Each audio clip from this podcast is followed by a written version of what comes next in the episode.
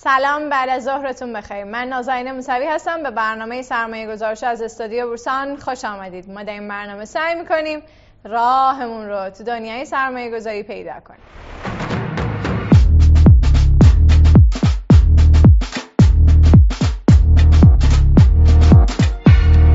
امیدوارم هر جا هستین حال دلاتون خوب باشه. امروز توی برنامهمون تو بخش اول می‌خوایم موضوعی در رابطه با رمز ارزها رو راجبش صحبت بکنیم و در بخش دوم می‌خوایم بپردازیم به بحران مالی 2008 بعد از اعلام از دست از خارج شدن صرافی تودکس در ترکیه و فرار کردن مدیر صرافی با دو میلیارد دلار رمز ارز و بعد از اون هم صرافی و بیت کوین اعلام کرده که برای تحقق همه مطالباتش نیاز داره که کارش رو متوقف بکنه و از اونجا به بعد هیئت رسیدگی به جرم مالی ترکیه روی کار اومده و همه حساب های شرکت رو مسدود کرده و تحقیقات جدیدی رو آغاز کرده. حالا با توجه به اینکه این خبر در ایران هم ممکنه این شایبه رو به وجود بیاره که ممکنه ما در ایران هم به همین مشکلات بر بخوریم خواستیم صحبت بکنیم در این زمینه با بردیا سید احمد نیا بنیانگذار و مدیر marketing بالکس تا در این زمینه برامون توضیحات رو ارائه بدن. آقای سید احمد نیا اولین سوال من اینه که اصلا وضعیت صرافی های رمز ارز در ایران به چه صورتیه در حال حاضر؟ سلام به همه بینندگان. من اگه بخوام به صورت خلاصه خدمتون ارز کنم ببینید کلا توی ایران که تعداد صرافی خیلی زیاده. یعنی تعداد صرافی حالا به واسطه اینکه این حوزه حوزه ترندی هست تعدادشون به شدت زیاد شده. ولی اونهایی که قدیمی هستن و قدمت دارن. و میشه گفتش که پشتوانه منابع انسانی قوی دارن شاید زیر ده تا اکسچنج داخل ایران باشن. و می‌تونم خدمتتون بگم که مهمترین چیزی که مهمترین عاملی که میشه برای تراست به یک صرافی مد نظر گرفت این هستش که افرادی که دارن این صرافی رو میچرخونن افرادی که پشتوانه این صرافی هستن چه کسانی هستن؟ خیلی از ماها صرافی متفاوتی رو می‌شناسیم ولی نمی‌دونیم که پشتوانه یعنی پشت این صرافی چه کسانی هستن. زمانی که این رو ندونیم و زمانی که مثلا وارد سایت یک صرافی میشین و می‌بینید که هیچ آدرسی نداره می‌بینید که تلفنشون رو جواب نمیدن می‌بینید پشتیبانی ندارن می‌بینید که اصلا افرادی که پشت اون صرافی هستن هویت حقیقی ندارن. یعنی هویت حقیقی منظورم اینه که توی بازار کار نمیشناسنشون. این برای خب همه ماها به عنوان یوزر باید چالش باشه. یعنی یک چالش خیلی منطقی اینه که ببینیم که پشتوانه اون صرافی چیه و کجا. این به نظر من می‌تونه جواب خوبی باشه. در علاوه اینکه بفرمایید. در خدمت. مسئله اینه که الان ممکنه که ما فکر کنیم که خب ریسکایی که در ترکیه اتفاق افتاده در ایران هم ممکنه اتفاق بیفته. این یعنی همچین سناریویی رو ممکنه ما در ایران هم ببینیم. مثلا اون فرد جمع بکنه پولا رو ببره. و البته الان بر من سواله اگر فردی خودش رمز ارز خریده اون در واقع مدیر اون صرافی چطوری تونسته این پولها رو برداره و ببره؟ در واقع یعنی انگار مبادله اصلا صورت نگرفته بوده. درست میگم؟ و آیا ممکنه که همچین سناریویی رو ما در ایران هم ببینیم؟ ببینید دو تا مسئله رو مطرح کردید. یکی این که ما یک دو دسته صرافی داریم. یک صرافی centralized داریم و یک صرافی decentralized یا DEX که الان دنیا داره میره به سمت صرافی های DEX که افراد در واقع تمامی coin اشون در اختیار خودشونه و می‌تونن توی شبکه بلاکچینی که اون صرافی داره با هم trade بکنن و مبادله بکنن. ولی داخل صرافی های centralized مثل الان بایننس که بایننس DEX هم وجود داره مثل کوین بیس که اینا دوتا قول بزرگ دنیا هستن تو حوزه اکسچنج ها این صرافی اینطوری هستش که مردم پولشون رو داخل این صرافی ها میریزن و می‌تونن اونجا تریدشون رو انجام بدن و عملا دارایی این افراد دست اون صرافیه مسئله ای که مهمترش می‌کنه برای اینکه ما جلوگیری بکنیم از اینکه خب این صرافی ها نتونن پول مردم رو بردارن و خارج بشن از این بازی. این هستش که بتوانیم نظارت بکنیم. من خیلی روی کلمه نظارت تاکید دارم. منظورم قانونگذاری نیست. منظورم نظارته. نظارت یعنی چی؟ یعنی بتونیم فضا رو جوری باز بذاریم که سرمایه گذارهای بزرگ یعنی توی فضای فینتک ایران می‌تونیم اینو ببینیم دیگه. سرمایه, گذاره بزرگ مثل بانک ها مثل شرکت های VC بزرگی که توی ایران وجود دارن مثل سراوا مثل آی آی جی مثل سایر موارد بتونن توی این حوزه بدون ترس ورود بکنن. و این باعث میشه که این حوزه خودش یک فضای trust ی رو ایجاد بکنه برای اون user ی که داره توی اون exchange فعالیت می‌کنه. شما سایت کوین بیس رو باز بکنید از نزدیک به فکر کنم 20 تا سرمایه گذار بزرگ داره شرکت کوین بیس و اخیرا هم می‌دونیم که وارد بورس شده وارد بورس آمریکا شده. و خب این مسئله مسئله مهمیه. و اگر نتونیم این اتفاق رو رقم بزنیم اگر نتونیم این فضای شفاف و نظارت رو ایجاد بکنیم توی ایران هم ممکن هست این اتفاق بیفته. چرا که همون اول صحبت هم, هم گفتم ممکنه مثلا صرافی بیستم ایران که هیچ هویتی براش وجود نداره هیچ کسی نمیشناستش هیچ کسی بکش رو نمی‌دونه و تعداد نمیگم زیادی کاربر توش هست ممکنه مثلا تعداد کمی کاربر داشته باشه ولی خب حجم دارایی دارن بالاخره. و اون صرافی ممکنه واقعا این پول رو برداره و از کشور خارج بشه. برای همینه که اگر فضا رو باز بذاریم اگر ترس رو کم بکنیم توی این فضا سرمایه گذارهای بزرگ وارد این حوزه میشن و خود سرمایه گذارها بک مهمی برای تراستن برای اعتمادن یعنی مثلا خدمتتون عرض می‌کنم اگر بانکی وارد حوزه سرمایه گذاری روی شرکت های اکسچنج داخل ایران بشه خب این اعتماد رو برای کاربر ایجاد می‌کنه که یک بانک پشتوانه این شرکت هستش. ولی امروز بانک ها میترسن برای اینکه ورود بکنن تو این حوزه. درسته. خب بانک ها و صرافی ها یه ارز فیزیکی رو به عنوان سپرد نزد بانک مرکزی می‌ذارن همیشه. من می‌خوام بدونم که الان به بله. عنوان تضمین آیا صرافی های رمز ارز هم همین کار رو انجام میدن؟ می‌خوام بدونم مثلا چه پروسه ای اتفاق میفته برای اینکه اگر چنانچه اتفاق ناگواری مثل ترکیه رو داشتیم آدم هایی که بالاخره سرمایه گذاری کردن بتونن برن و به جای اعتراض بکنن یا پولی رو برگردونن. در حال حاضر این اتفاق توی صرافی های ارزهای دیجیتال نمیفته یعنی توی ایران ما الان همچین چیزی رو نداریم. ولی مذاکراتی داره صورت می‌گیره که back مالی وجود داشته باشه برای exchange ها و این back مالی مثل صرافی هایی که توی ایران هستن و دوازده میلیارد پشتوانه مالی می‌ذارن صرافی های ارزهای فیزیکی.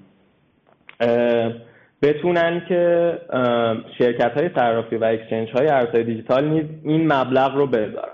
هرچند که به نظر می‌رسه که برای exchange ها این عدد باید بسیار بیشتر باشه. ولی الان در حال حاضر این وجود نداره این بکه وجود نداره. ولی بانک مرکزی دنبال وضع همچین قانونی هست. خب یکی دیگه از سوالات اینه که حالا شما خودتون خیلی بهتر از من می‌دونید که نوسانات بالای رمز ارزها به خصوص در این چند وقت اخیر خیلی زیاد بوده. خب اصلا این سوال رو ایجاد می‌کنه که با این نوسانات شدید چطوری می‌تونه تبدیل بشه به یک ارز متداولی که آدم ها بتونن ازش استفاده کنن. اصلا امکان همچین چیزی رو شما می‌بینید؟ ببین دو تا رویکرد وجود داره توی دنیا و ما کشورهای توسعه یافته دنیا رو هم نگاه بکنیم این دو تا رویکرد رو توشون می‌بینیم. رویکرد اصلی اینه که یا ما باید ارزهای دیجیتال رو به عنوان ارز و currency بشناسیم یا باید به صورت یک دارایی و asset بشناسیمش. که خیلی از جاهای دنیا مثل آمریکا مثل سوئیس این ارز رو به عنوان یعنی cryptocurrency رو به عنوان asset می‌بینن و به عنوان دارایی باش برخورد می‌کنن. و اتفاقی که میفته نوساناتش هم به عنوان نوسانات دارایی بهش نگاه می‌کنن. و به نظر من و به نظر حالا تحلیل های اقتصادی و اقتصاددان هایی رو که می‌خونیم می‌بینیم که به صورت asset برشمردنش خیلی بهتره. چون که در حال حاضر تو این لحظه cryptocurrency ها به دلیل نوسان بالایی که دارن قابلیت ارز شدن ندارن و تعریف ارز براشون صادق نیست در حال حاضر. ولی تعریف asset و یک دارایی قابل سرمایه گذاری براشون صادقه. و به عنوان آخرین سوالم اخباری بیرون اومده که نشون میده که یه سری در واقع ETF های رمز ارز ما الان داریم در امریکا یا مثلا امکان خرید مستقیم بیت کوین رو داریم از یه سری اپلیکیشن های مهمی مثلا مثل ایپی یا جای دیگه. من می‌خوام ببینم همچین قضیه چقدر در واقع روند و تحت تاثیر قرار میده که آدم ها بخوام برن به سمت اینکه در رمز ارزها سرمایه گذاری بیشتری بکنن. ببینید هر چقدر که حالا این فضا سال 2021 تقریبا از اوایلش تا به الان حوزه به شدت حوزه ترندیه توی دنیا و تمامی سرخط خبرات این حوزه داره میچرخه. میشه گفتش که هر چقدر این اداپشن بیت کوین یعنی اون مقبولیت بیت کوین و ارزهای دیجیتال دیگه توی دنیا بیشتر میشه آدم های بیشتری سمت این اسست میرن. و خصوصا ETF هایی که ایجاد میشه خب مردم عادی و مردمی که حالا با این حوزه آشنا نبودن رو بیشتر آشنا می‌کنه و همونطوری که گفتم ETF ها ماهیتشون همون asset بیس بودنشونه دارایی بیس بودنشونه. یعنی آدم ها میرن و توی ETF یعنی پول رو می‌ذارن داخل یک صندوق و اون صندوق براشون اون سود رو ایجاد می‌کنه. شاید هم ممکنه ضرر بکنه ولی نتیجه گیری نهایی اینه که دنیا داره میره سمت اینکه مقبولیت این موارد داره بیشتر میشه. هر چقدر مقبولیت ارزهای دیجیتال و cryptocurrency توی دنیا بیشتر میشه ارزششون هم بیشتر میشه. ولی این ارزش هم یک peak ی داره یعنی برمیگرده به شرایط مختلف.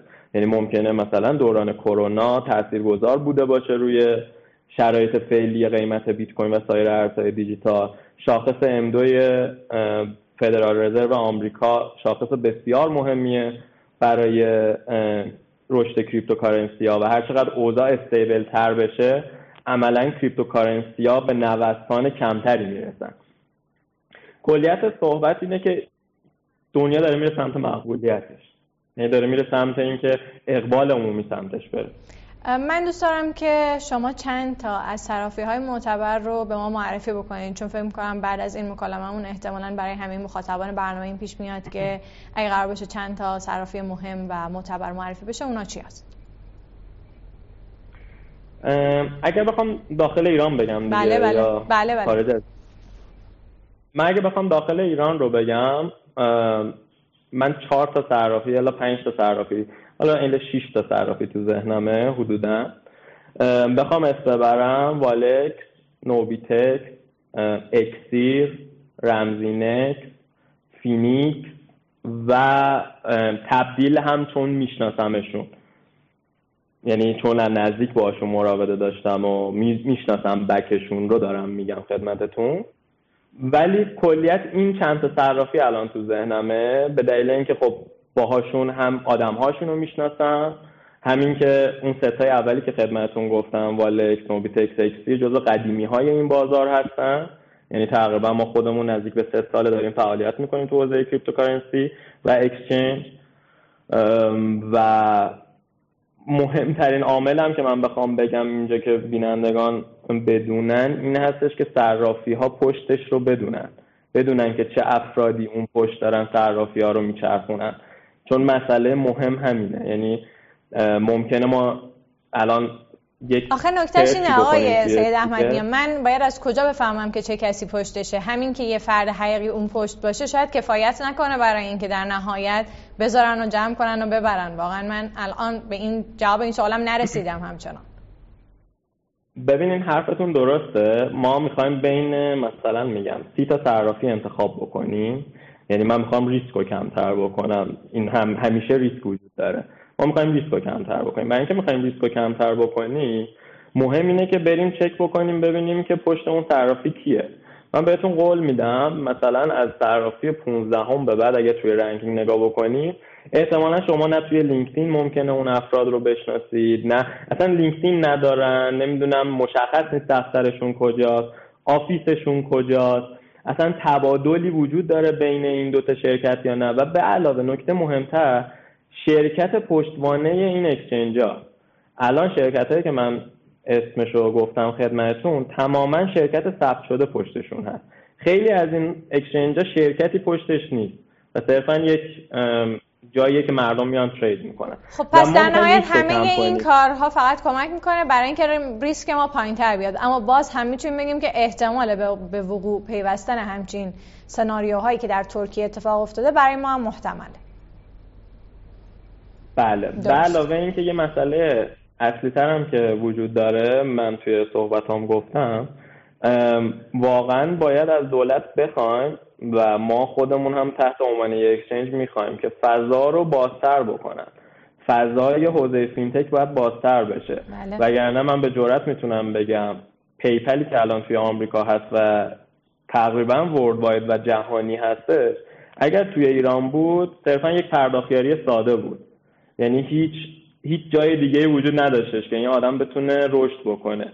یعنی واقعا همین اتفاق میفته اگر امروز ما بتونیم فضا رو باز بکنیم بتونیم بذاریم که شرکت های بزرگ وارد این حوزه بشن اون وقتی که مردم خیالشون راحت تره. فرزن خدمتتون میگم. شما فکر کنید که یه اکسچنجی فرزن اکسچنج ایکس پشتوانش یک کارگزاری باشه. کارگزاری مفید مثلا پشتوانه مثلا ده درصد سهام اون exchange رو داشته باشه.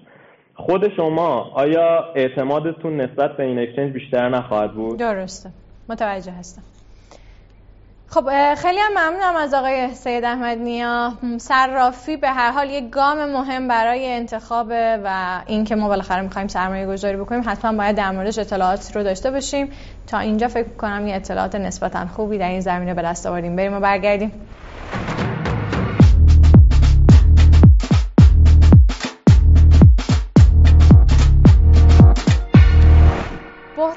2008 امریکا به عنوان بزرگترین بحران مالی قرن 21 شناخته میشه. حتی میگن بعد از رکود بزرگ در واقع بدترین بحران مالی دنیا بوده. اتفاقات زیادی در امریکا میفته. بانک ها ورشکسته میشن و دولت میاد برای اینکه بانک ها رو نجات بده و اقتصادهای دیگه دنیا هم تحت تاثیر جدی قرار می‌گیرن.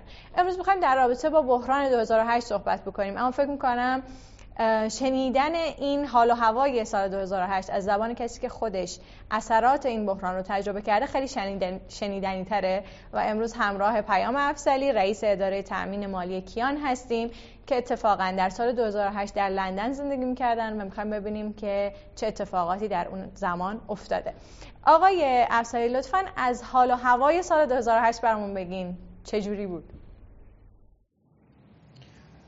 خب سالهای خیلی سختی بود. اول سلام عرض می‌کنم خدمت شما و همه بینندهاتون از حال و هوای اون سالا بخوام بگم براتون بحران مالی در واقع در سال 2007 شروع شد و یک بحران اعتباری پیش زمینه این بحران بود که بعدش منجر شد به بحران مالی سال 2008 اون موقع من تازه از دانشگاه فارغ التحصیل شده بودم توی شرکت مشاوره در شهر لندن کار می‌کردم و هر روز ما خبر ورشکست شدن یک بانک جدید یا یک مؤسسه مالی جدید رو حالا میخوندیم. اون موقع هنوز روزنامه استفاده می‌شد و توی اینترنت منتشر می‌شد و می‌دونستیم که هر آنه که یکی از این شرکت ها دوباره ورشکست بشه و خیلی خب دوران سختی بود واسه کسایی که اون موقع توی لندن بودن و توی لندن کار می‌کرد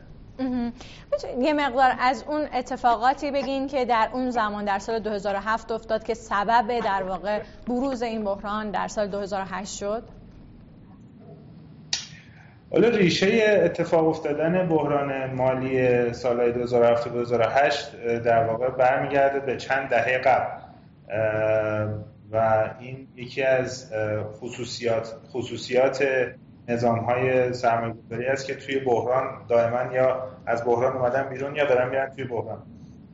و این بازه هاش فقط فرق می‌کنه. اتفاقایی که باعث شد این بحران بیفته ما سال دهه 80 زمانی که رونالد ریگان رئیس جمهور آمریکا بود و مارگارت تاچر نخست وزیر انگلیس. یه چیزی به ادبیات صنعت مالی اضافه شد به اسم مقررات زدایی. و این مقررات زدایی باعث شد که شرکت های مؤسسه های مالی خیلی رشد بزرگی داشته باشن. اجازه دادن به بانک ها به اینوستمنت بانک ها که سرمایه گذاری بکنن در دارایی هایی که تا اون موقع اجازه سرمایه گذاریشو نداشتن مثل مشتقات دریوتیوز هایی که با سپرده های مردم هیچ بانکی اجازه نداشته مشتقات سرمایه گذاری بکنه. یه سری اتفاقای دیگه هم افتاد مثل اینکه بانک ها اومدن و با هم consolidate شدن. بانک های بزرگتر بانک های کوچکتر رو خریدن و تونستن با این قدرت بزرگتر بشن و رقابت خیلی زیادی بینشون اتفاق افتاد. بنابراین شما مقررات رو داشتین consolidation بانک ها رو داشتین و یه اتفاق سومی هم که افتاد خیلی از بانک هایی که به صورت سنتی به صورت partnership داشتن اداره می شدن این بانک ها تبدیل شدن به شرکت های سهامی عام و سهامشون توی بازار سرمایه فروش رفت این باعث می‌شد که قبل از این مدیرای بانک ها که خب شرکای اون بانک بودن یا اون اینوستمنت بانک بودن یه کاری رو انجام می‌دادن. در انتهای سال یه عوایدی نصیب بانک می‌شد و اونا می‌تونستن از اون عواید هم بهره مند بشن.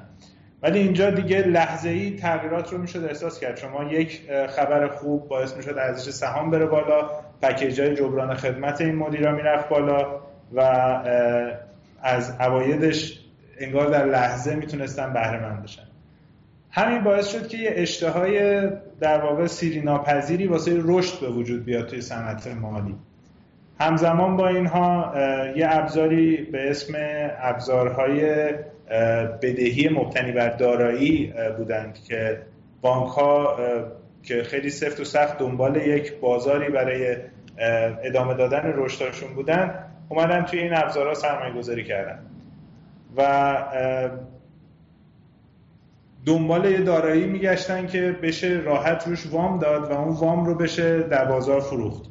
و بازار مسکن خب کاندیدای خیلی خوبی بود برای این به خاطر اینکه دارایی که مبتنی بر اون وام منتشر میشه وام داده میشه خونه هستش که به راحتی میشه ارزش گذاری کرد و ارزشش مشخص بازار داره و الان 80 میلیون خونه در آمریکا وجود داره که از این 80 میلیون دو سومشون با وام خریداری شده.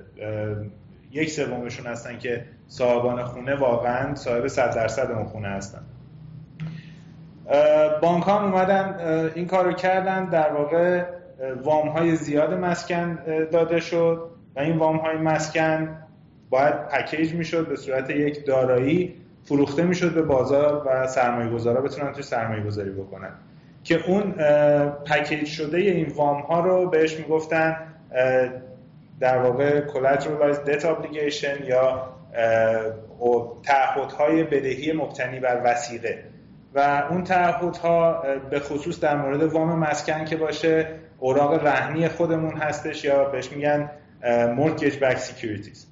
که این اوراق رهنی رو بانک ها می‌تونستن یک وام که به یک فردی که خیلی هم شاید احتمال پس دادن وامش زیاد نیست رو بذارن کنار ده ها نفر کس دیگه ای که خوب هستش احتمال پس دادن وامشون و اون پکیج رو در واقع در بازار سرمایه به فروش برسونن این امکان اینو ایجاد کرد که وام های بیشتر بدن بانک ها چون از ترازنامهشون کسایی که وام می‌دادن اینا رو پکیج می‌کردن و از ترازنامهشون خارج می‌کردن و ظرفیتشون برای وامدهی بیشتر باز می‌شد.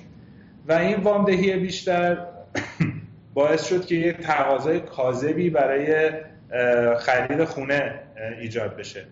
این تقاضای کاذب باعث شد که قیمت خونه افزایش پیدا بکنه و افزایش قیمت مسکن هم باعث شد که بازار وامدهی داغتر بشه. و این سیکل ادامه و ادامه پیدا کرد تا جایی که من خاطرم از تبلیغات تلویزیونی بود حالا عموما توی آمریکا که عملا داشتن به مردم می‌گفتن کار ندارید امکان بازپرداخت وام ندارید هیچ آینده ای متص... بیاین اشکال نداره ما بهتون وام میدیم. و این خب به یک بی احتیاطی عظیمی در واقع توی بازار مالی منجر شد که در نهایت این حباب ترکیده شد و منجر به بحران خب این چیزی که شما دارید میگی در واقع اینجوریه که مثلا بانک ها می اومد وام می‌دادن. چطور شد که وقتی بحران ایجاد شد همه اقتصاد در واقع تحت تاثیر قرار گرفت؟ فقط این می‌خوام بدونم که این دومینویی که مرتبا ازش صحبت میشه که بانک درگیر شد به همه اقتصاد رو درگیر کرد از کجا شروع میشه؟ درسته. این برای اینکه بخوام سوالتون رو جواب بدم باید در واقع متهمین رده یک تا پنج و شیش این پرونده رو براتون معرفی بکنم. ما یه سری وام دهنده داشتیم که شرکت هایی مثل چیس مثل بانک آف امریکا اینا میومدن وام می‌دادن. یه سری ایجنسی های دولتی توی آمریکا من چون منشأ این بحران از آمریکا بود توی context آمریکا دارم خدمتتون توضیح میدم. یه سری ایجنسی های دولتی بودن فدرال دولتی که کمک بکنن نقدینگی وجود داشته باشه واسه وامدهی که بتونن آمریکایی ها مثلا صاحب خونه بشن. مثل Fannie Mae و Freddie Mac. و در واقع این آژانس ها می اومدن وام هایی که بانک ها داده بودن رو package می‌کردن به صورت یک mortgage-backed security یا اون اوراق رهنی میفروختن به سرمایه گذار حالا اون چیزی که راجع به ریسک خدمتون گفتم وقتی توی هر کدوم از این اوراق رهنی هزار تا شاید وام هستش. یعنی عدد واقعی هزار تا وام توی یک اوراق با هم دیگه دسته بندی میشه و فروخته میشه. به دلیل اینکه خب هر کدوم از این وام ها هم ترانش ها یا در واقع قسمت های مختلفی دارن با یک ریسک و بازده مشخص خودشون. وقتی میان بانک های افراد subprime یا کسایی که احتمال بازدهی وامشون کم هستش رو می‌ذارن کنار وام های کسایی که احتمال بازدهیشون خوبه این ریسک رو بهبود میبخشه. یعنی در واقع حداقل از نظر ظاهری اینجوری نمایان پیدا می‌کنه که ریسک کمتری دارید شما با خرید این بسته وام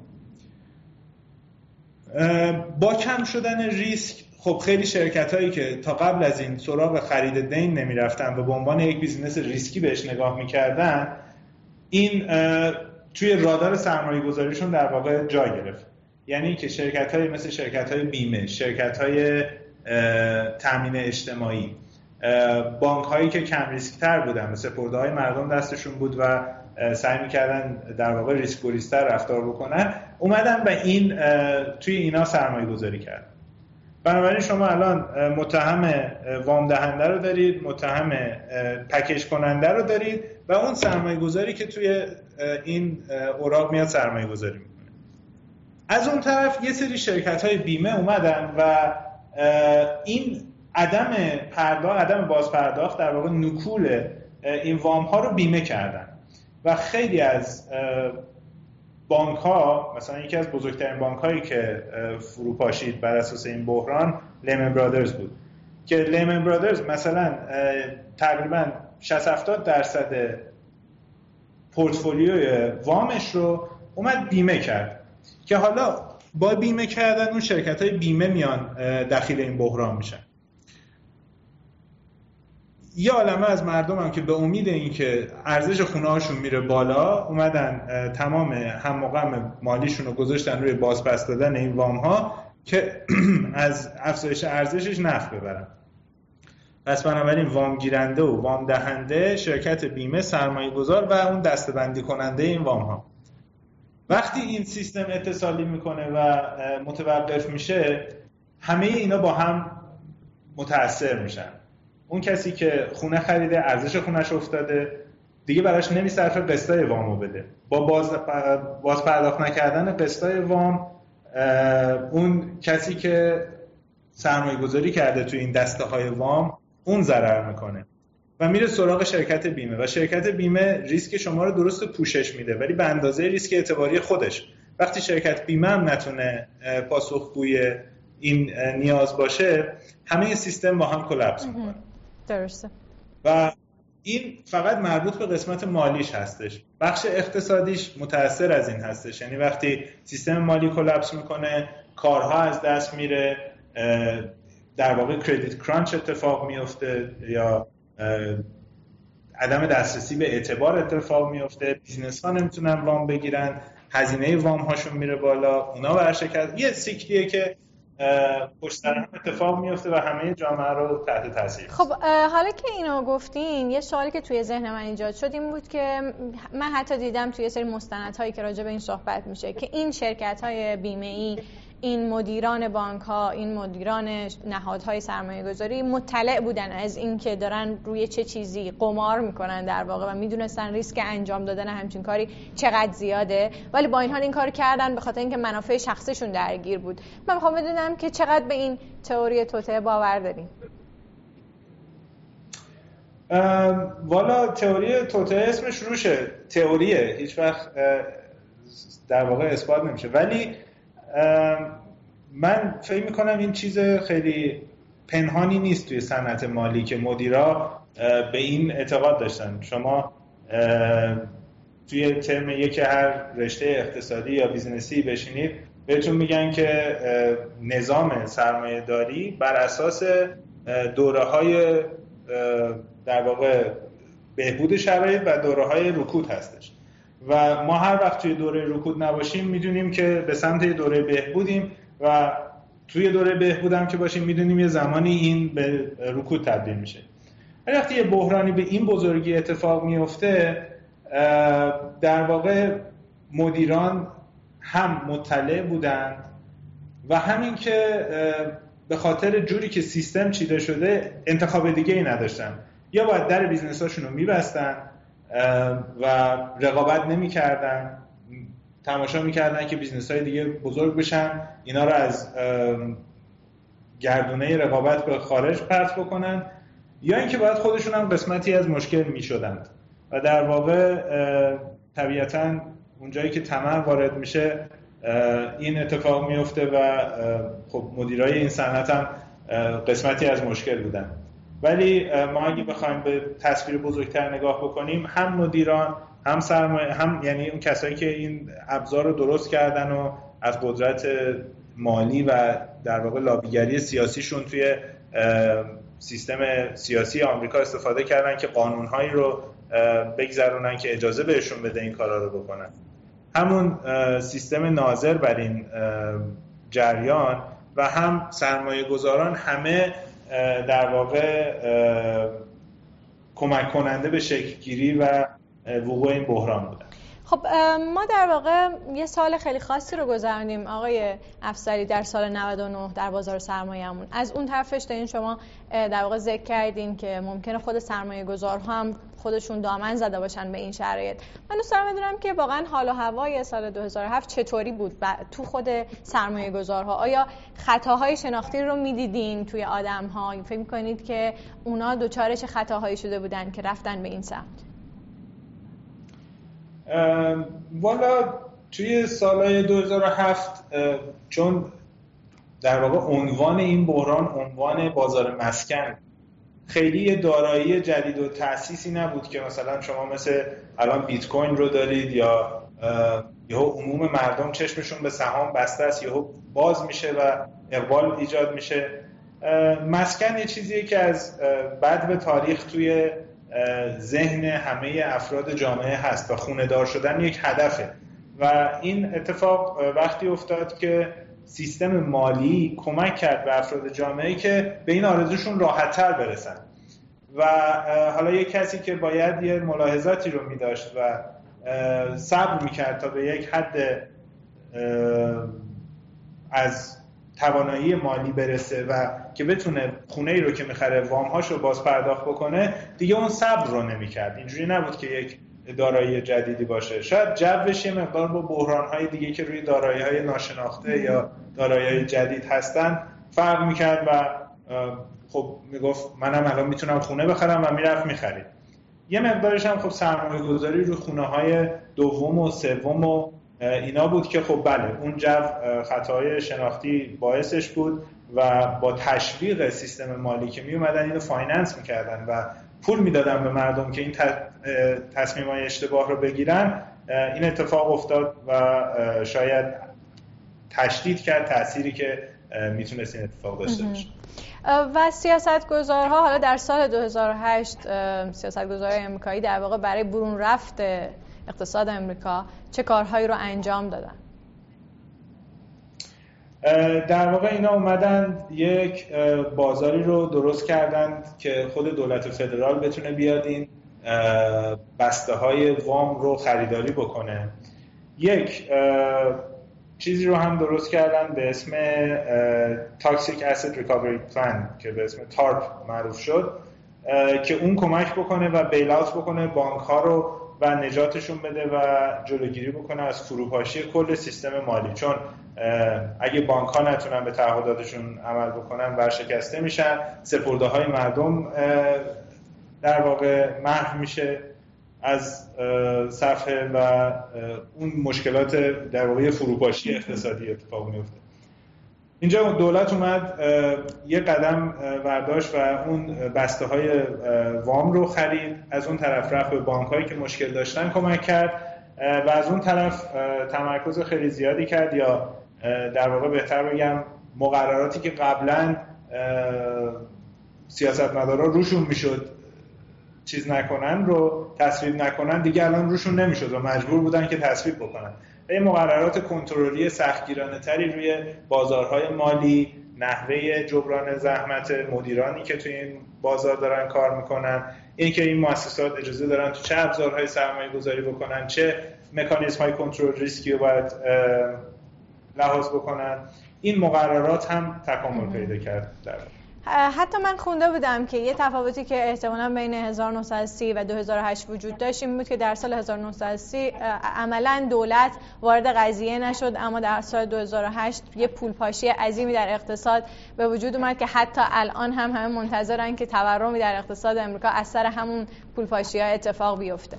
و به عنوان آخرین سال من فکر می‌کنم که دوستان بدونم که اساسا فکر می‌کنید کشورهای دیگه چطوری می‌تونن؟ با توجه به اینکه اقتصاد امریکا روی همه اقتصادهای دیگه دنیا تاثیر گذاره چطوری می‌تونن یه اقدامات موثری برای خودشون داشته باشن که کمتر حداقل اگر اتفاقاتی در امریکا این چنینی افتاد کمتر ازش متاثر بشن؟